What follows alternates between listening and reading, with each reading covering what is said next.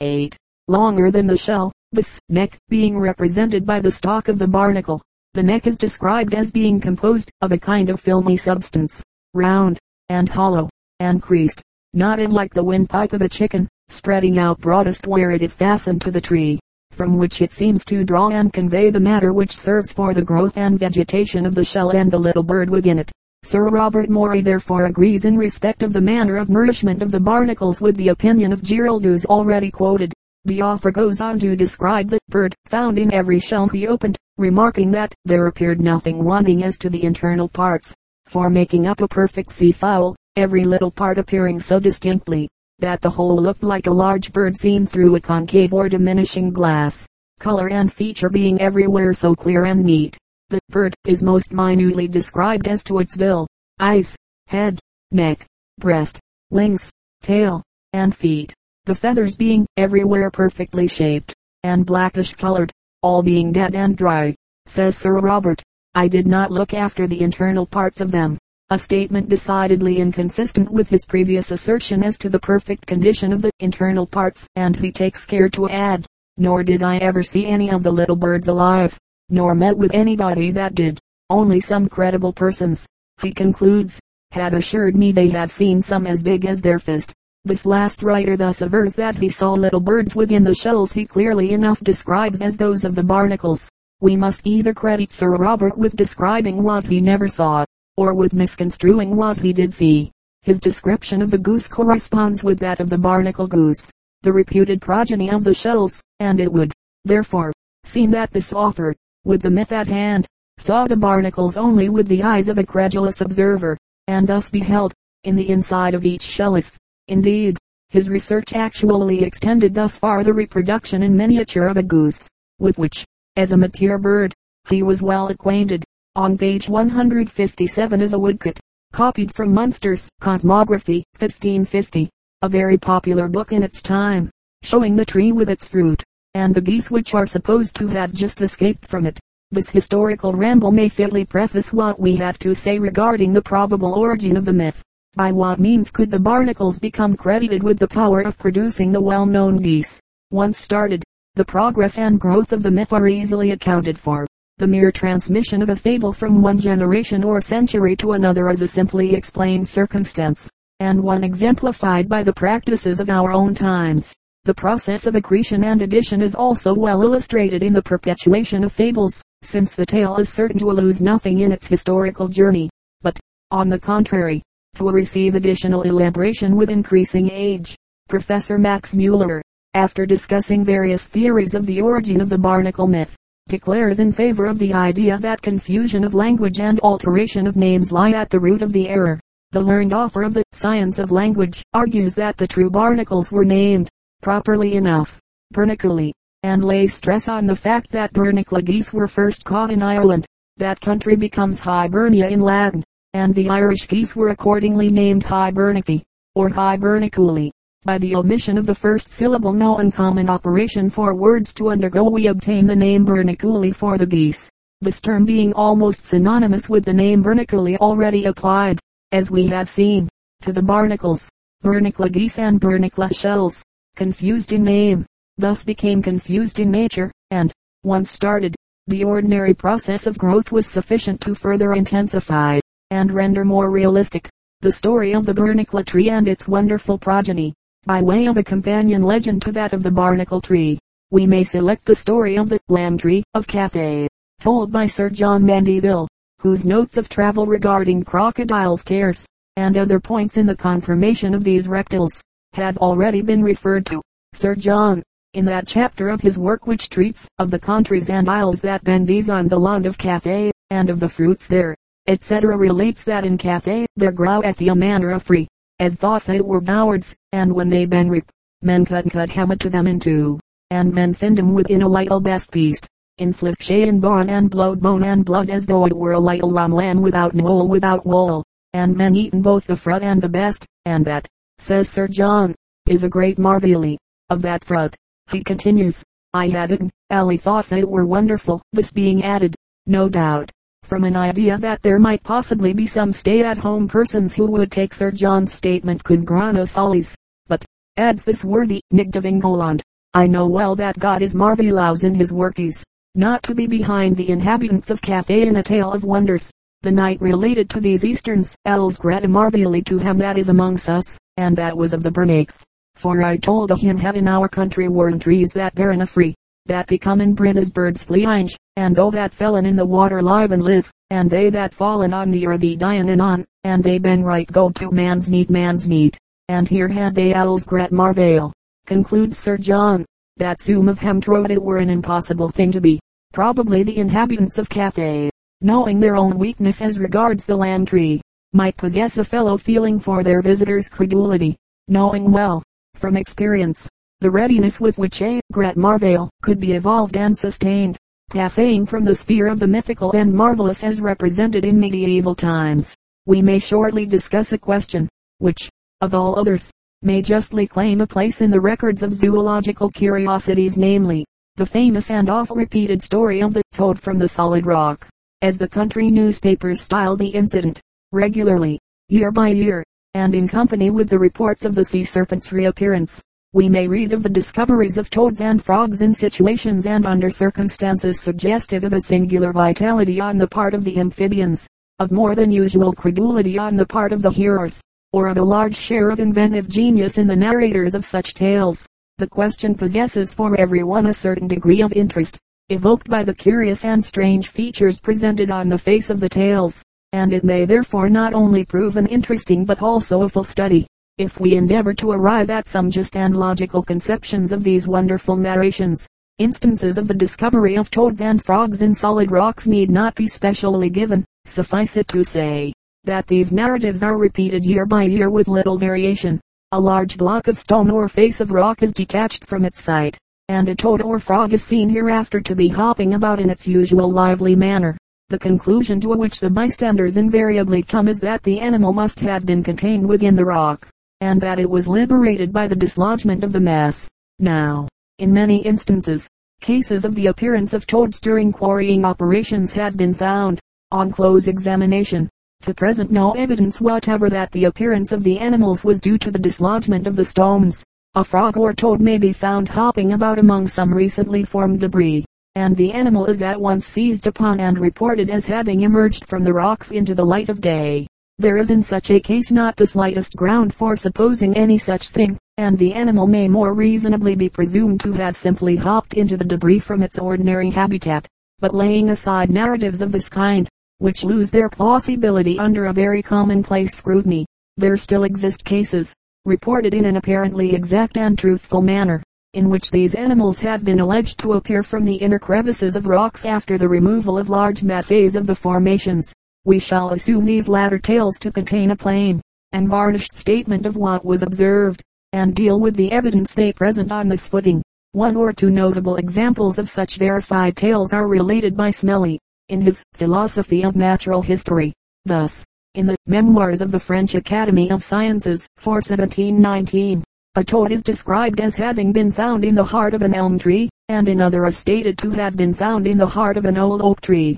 In 1731, near Nantes, the condition of the trees is not expressly stated, nor are we afforded any information regarding the appearance of the toads particulars of considerable importance in view of the suggestions and explanations to be presently brought forward. Smellie himself, while inclined to be skeptical in regard to the truth or exactness of many of the tales told of the vitality of toads, regards the matter as affording food for reflection, since he remarks, but I mean not to persuade, for I cannot satisfy myself. All I intend island to recommend to those gentlemen who may hereafter chance to see such rare phenomena, a strict examination of every circumstance that can throw light upon a subject so dark and mysterious, for the vulgar, ever inclined to render uncommon appearances still more marvelous, are not to be trusted. This author strikes the keynote of the inquiry in his concluding words, and we shall find that the explanation of the matter really lies in the clear understanding of what are the probabilities, and what the actual details, of the cases presented for consideration, we may firstly, then, glance at a few of the peculiarities of the frogs and toads, regarded from a zoological point of view. As everyone knows, these animals emerge from the egg in the form of little fish-like tadpoles, provided with outside gills, which are soon replaced by inside gills. resembling those of fishes. The hind legs are next developed, and the forelimbs follow a little later, whilst, with the development of lungs, and the disappearance of the gills and tail, the animal leaves the water, and remains for the rest of its life an air-breathing, terrestrial animal. Then, secondly, in the adult frog or toad, the naturalist would point to the importance of the skin as not only supplementing, but, in some cases, actually supplanting the work of the lungs as the breathing organ. Frogs and toads will live for months under water, and will survive the excision of the lungs for like periods, the skin in such cases serving as the breathing surface. A third point worthy of remembrance is included in the facts just related, and is implied in the information that these animals can exist for long periods without food and with but a limited supply of air. We can understand this toleration on the part of these animals when we take into consideration their cold blood habits, which do not necessitate, and which are not accompanied by, the amount of vital activity we are accustomed to note in higher animals. And, as a last feature in the purely scientific history of the frogs and toads, it may be remarked that these animals are known to live for long periods. One pet toad is mentioned by a Mr. R. Scott as having attained, to his knowledge, the age of 36 years, and a greater age still might have been recorded of the specimen, but for the untoward treatment it sustained at the hands, or rather beak, of a tame raven. In all probability it may be safely assumed that, when the conditions of life are favorable, these creatures may attain a highly venerable age regarding the lapse of time from a purely human and interested point of view. We may now inquire whether or not the foregoing considerations may serve to throw any light upon the tales of the quarrymen. The first point to which attention may be directed is that involved in the statement that the amphibian has been imprisoned in a solid rock. Much stress is usually laid on the fact that the rock was solid, this fact being held to imply the great age, not to say antiquity, of the rock and its supposed tenant. The impartial observer, after an examination of the evidence presented, will be inclined to doubt greatly the justification for inserting the adjective solid, for usually no evidence whatever is forthcoming as to the state of the rock prior to its removal. No previous examination of the rock is or can be made, from the circumstance that no interest can possibly attach to its condition until its removal reveals the apparent wonder it contained, in the shape of the live toad, and it is equally important to note that we rarely, if ever, find mention of any examination of the rock being made subsequently to the discovery. Hence, a first and grave objection may be taken to the validity of the supposition that the rock was solid, and it may be fairly urged that on this supposition the whole question turns and depends. For if the rock cannot be proved to have been impermeable to and barred against the entrance of living creatures, the objector may proceed to show the possibility of the toad having gained admission, under certain notable circumstances, to its present house the frog or toad in its young state, and having just entered upon its terrestrial life, is a small creature, which could, with the utmost ease, wriggle into crevices and crannies of a size which would almost preclude such apertures being noticed at all. Gaining access to a roomier crevice or nook within, and finding there a due supply of air, along with a dietary consisting chiefly of insects, the animal would grow with tolerable rapidity and would increase to such an extent that egress through its aperture of entrance would become an impossibility. Next, let us suppose that the toleration of the toad's system to starvation and to a limited supply of air is taken into account, together with the fact that these creatures will hibernate during each winter, and thus economize, as it were, their vital activity and strength and after the animal has thus existed for a year or two no doubt under singularly hard conditions let us imagine that the rock is split up by the wedge and lever of the excavator. We can then readily enough account for the apparently inexplicable story of the toad in the rock. There is the toad and here is the solid rock. Say the gossips. There is an animal which has singular powers of sustaining life under untoward conditions, and which, in its young state, could have gained admittance to the rock through a mere crevice says the naturalist in reply.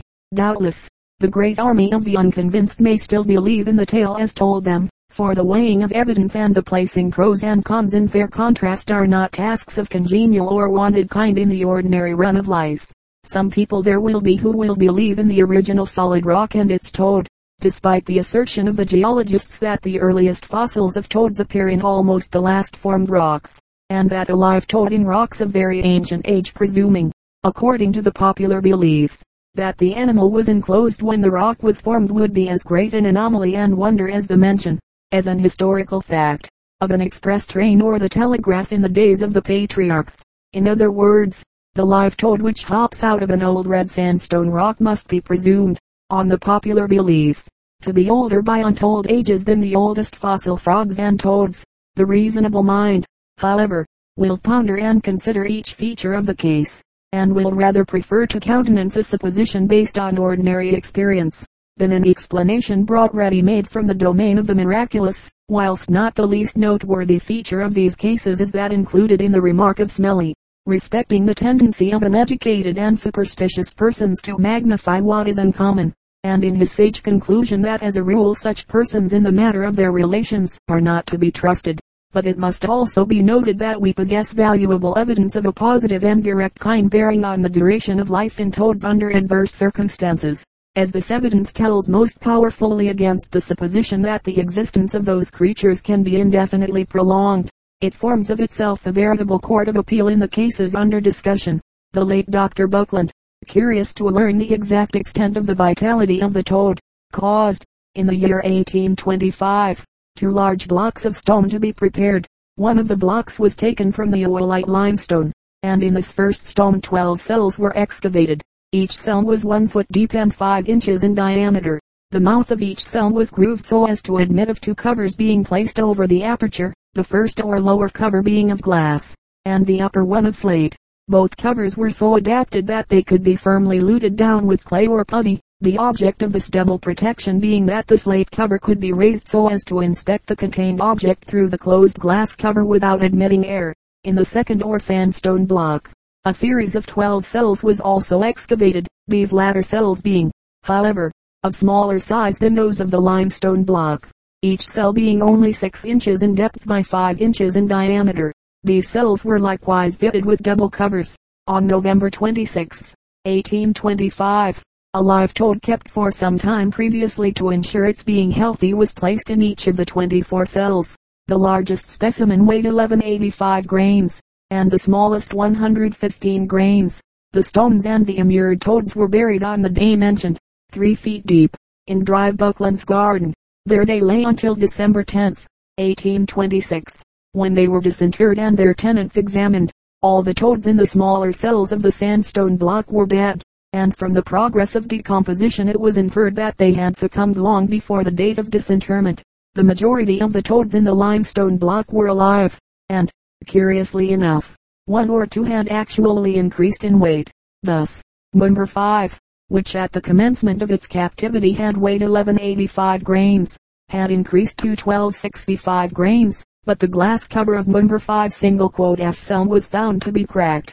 Insects and air must therefore have obtained admittance and had afforded nourishment to the imprisoned toad, this supposition being rendered the more likely by the discovery that in one of the cells, the covers of which were also cracked and the tenant of which was dead, numerous insects were found. Number 9 weighing originally 988 grains, had increased during its incarceration to 1116 grains, but number 1, which in the year 1825 had weighed 924 grains, was found in December 1826 to have decreased to 698 grains, and number 11, originally weighing 936 grains, had likewise disagreed with the imprisonment weighing only 652 grains when examined in 1826. At the period when the blocks of stone were thus prepared, four toads were pinned up in holes 5 inches deep and 3 inches in diameter, cut in the stem of an apple tree, the holes being firmly plugged with tightly fitting wooden plugs. These four toads were found to be dead when examined along with the others in 1826, and of four others enclosed in basins made of plaster of Paris, and which were also buried in dry Buckland's garden. Two were found to be dead at the end of a year, their comrades being alive, but looking starved and meager. The toads which were found alive in the limestone block in December, 1826, were again immured and buried, but were found to be dead, without leaving a single survivor, at the end of the second year of their imprisonment. These experiments may fairly be said to prove two points. They firstly show that under circumstances even of a favorable kind when compared with the condition popularly believed in namely, that of being enclosed in a solid rock the limit of the toad's life may be assumed to be within two years, this period being no doubt capable of being extended when the animal gains a slight advantage. exemplified by the admission of air and insect food. Secondly, we may reasonably argue that these experiments show that toads when rigorously treated, like other animals, become starved and meager, and by no means resemble the lively, well-fed animals reported as having emerged from an imprisonment extending, in popular estimation, through periods of inconceivable duration. These tales are, in short, as devoid of actual foundation as are the modern beliefs in the venomous properties of the toad, or the ancient beliefs in the occult and mystic powers of various parts of its frame when used in incantations. Shakespeare, whilst attributing to the toad venomous qualities, has yet immortalized it in his famous simile by crediting it with the possession of a precious jewel.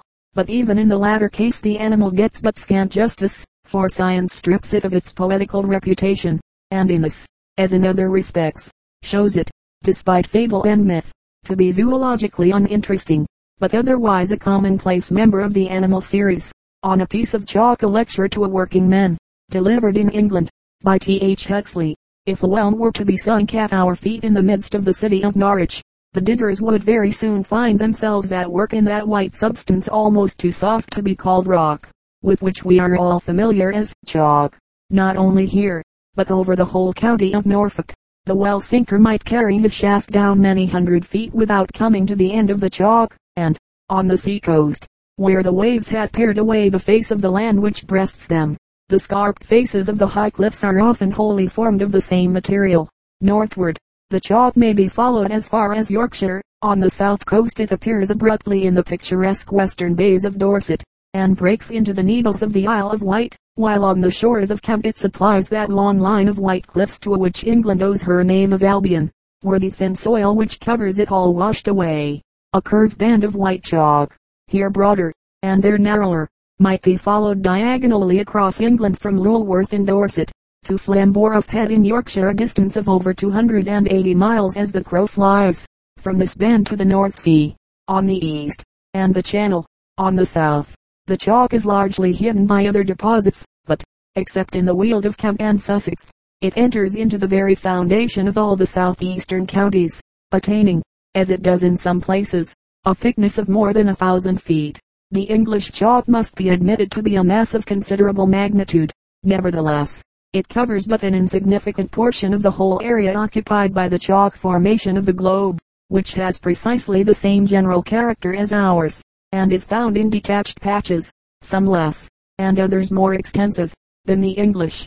Chalk occurs in northwest Ireland. It stretches over a large part of France the chalk which underlies Paris being, in fact, a continuation of that of the London basin. It runs through Denmark and Central Europe, and extends southward to North Africa, while eastward, it appears in the Crimea and in Syria, and may be traced as far as the shores of the Sea of Aral, in Central Asia. If all the points at which true chalk occurs were circumscribed, they would lie within an irregular oval about 3,000 miles in long diameter the area of which would be as great as that of Europe, and would many times exceed that of the largest existing inland sea the Mediterranean. Thus the chalk is now an important element in the masonry of the earth's crust, and it impresses a peculiar stamp, varying with the conditions to which it is exposed, on the scenery of the districts in which it occurs. The undulating downs and rounded combes, covered with sweet grass turf, of our inland chalk country, had a peacefully domestic and mutton suggesting prettiness, but can hardly be called either grand or beautiful.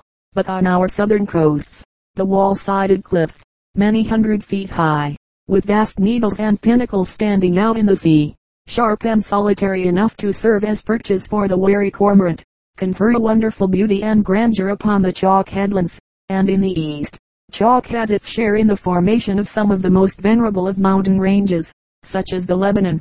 What is this widespread component of the surface of the earth, and whence did it come? You may think this no very hopeful inquiry. You may not unnaturally suppose that the attempt to solve such problems as these can lead to no result, save that of entangling the inquirer in vague speculations, incapable of refutation and of verification.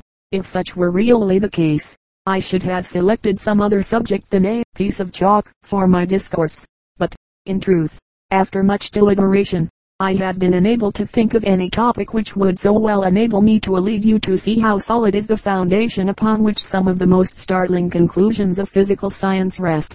A great chapter of the history of the world is written in the chalk. Few passages in the history of man can be supported by such an overwhelming mass of direct and indirect evidence as that which testifies to the truth of the fragment of the history of the globe, which I hope to enable you to read, with your own eyes, tonight. Illustration, microscopic section of chalk, magnified nearly 300 times. 1. Textularia. 2. Globigerina. 3. Rotalia. 4. Coccoliths. Let me add, that few chapters of human history had a more profound significance for ourselves. I weigh my words well when I assert, that the man who should know the true history of the bit of chalk which every carpenter carries about in his breeches pocket, though ignorant of all other history, is likely, if he will think his knowledge out to its ultimate results, to have a truer, and therefore a better, conception of this wonderful universe, and of man's relation to it, than the most learned student who is deep read in the records of humanity and ignorant of those of nature.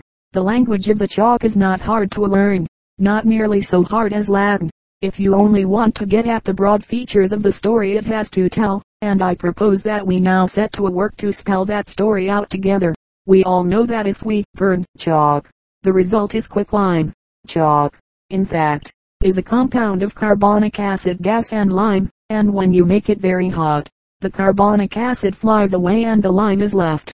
By this method of procedure we see the lime, but we do not see the carbonic acid. If, on the other hand, you were to powder a little chalk and drop it into a good deal of strong vinegar, there would be a great bubbling and fizzing, and, finally, a clear liquid, in which no sign of chalk would appear. Here you see the carbonic acid in the bubbles, the lime, dissolved in the vinegar, vanishes from sight. There are a great many other ways of showing that chalk is essentially nothing but carbonic acid and quicklime. Chemists enunciate the result of all the experiments which prove this, by stating that chalk is almost wholly composed of carbonate of lime. It is desirable for us to start from the knowledge of this fact, though it may not seem to help us very far toward what we seek. For carbonate of lime is a widely spread substance, and is met with under very various conditions. All sorts of limestones are composed of more or less pure carbonate of lime. The crust which is often deposited by waters which have drained through limestone rocks, in the form of what are called stalagmites and stalactites, is carbonate of lime. Or, to take a more familiar example, the fur on the inside of a tea kettle is carbonate of lime, and, for anything chemistry tells us to the contrary, the chalk might be a kind of gigantic fur upon the bottom of the earth kettle which is kept pretty hot below. Let us try another method of making the chalk tell us its own history. To the unassisted eye chalk looks simply like a very loose and open kind of stone. But it is possible to grind a slice of chalk down so thin that you can see through it until it is thin enough. In fact, to be examined with any magnifying power that may be thought desirable. A thin slice of the fur of a kettle might be made in the same way, if it were examined microscopically it would show itself to be a more or less distinctly laminated mineral substance, and nothing more. But the slice of chalk presents a totally different appearance when placed under the microscope. The general mass of it is made up of very minute granules, but, embedded in this matrix, are innumerable bodies, some smaller and some larger, but, on a rough average, not more than a hundredth of an inch in diameter, having a well-defined shape and structure. A cubic inch of some specimens of chalk may contain hundreds of thousands of these bodies, compact together with incalculable millions of the granules. The examination of a transparent slice gives a good notion of the manner in which the components of the chalk are arranged, and of their relative proportions. But, by rubbing up some chalk with a brush in water and then pouring off the milky fluid, so as to obtain sediments of different degrees of fineness, the granules and the minute rounded bodies may be pretty well separated from one another and submitted to microscopic examination, either as opaque or as transparent objects. By combining the views obtained in these various methods, each of the rounded bodies may be proved to be a beautifully constructed calcareous fabric, made up of a number of chambers, communicating freely with one another. The chambered bodies are of various forms. One of the commonest is something like a badly grown raspberry, being formed of a number of nearly globular chambers of different sizes congregated together. It is called globigerina, and some specimens of chalk consist of little else than globigerinae and granules. Let us fix our attention upon the globigerina. It is the spore of the game we are tracking. If we can learn what it is and what are the conditions of its existence, we shall see our way to the origin and past history of the chalk. A suggestion which may naturally enough present itself while and that these curious bodies are the result of some process of aggregation which has taken place in the carbonate of lime, that, just as in winter, the rime on our windows simulates the most delicate and elegantly arborescent foliage proving that the mere mineral mat,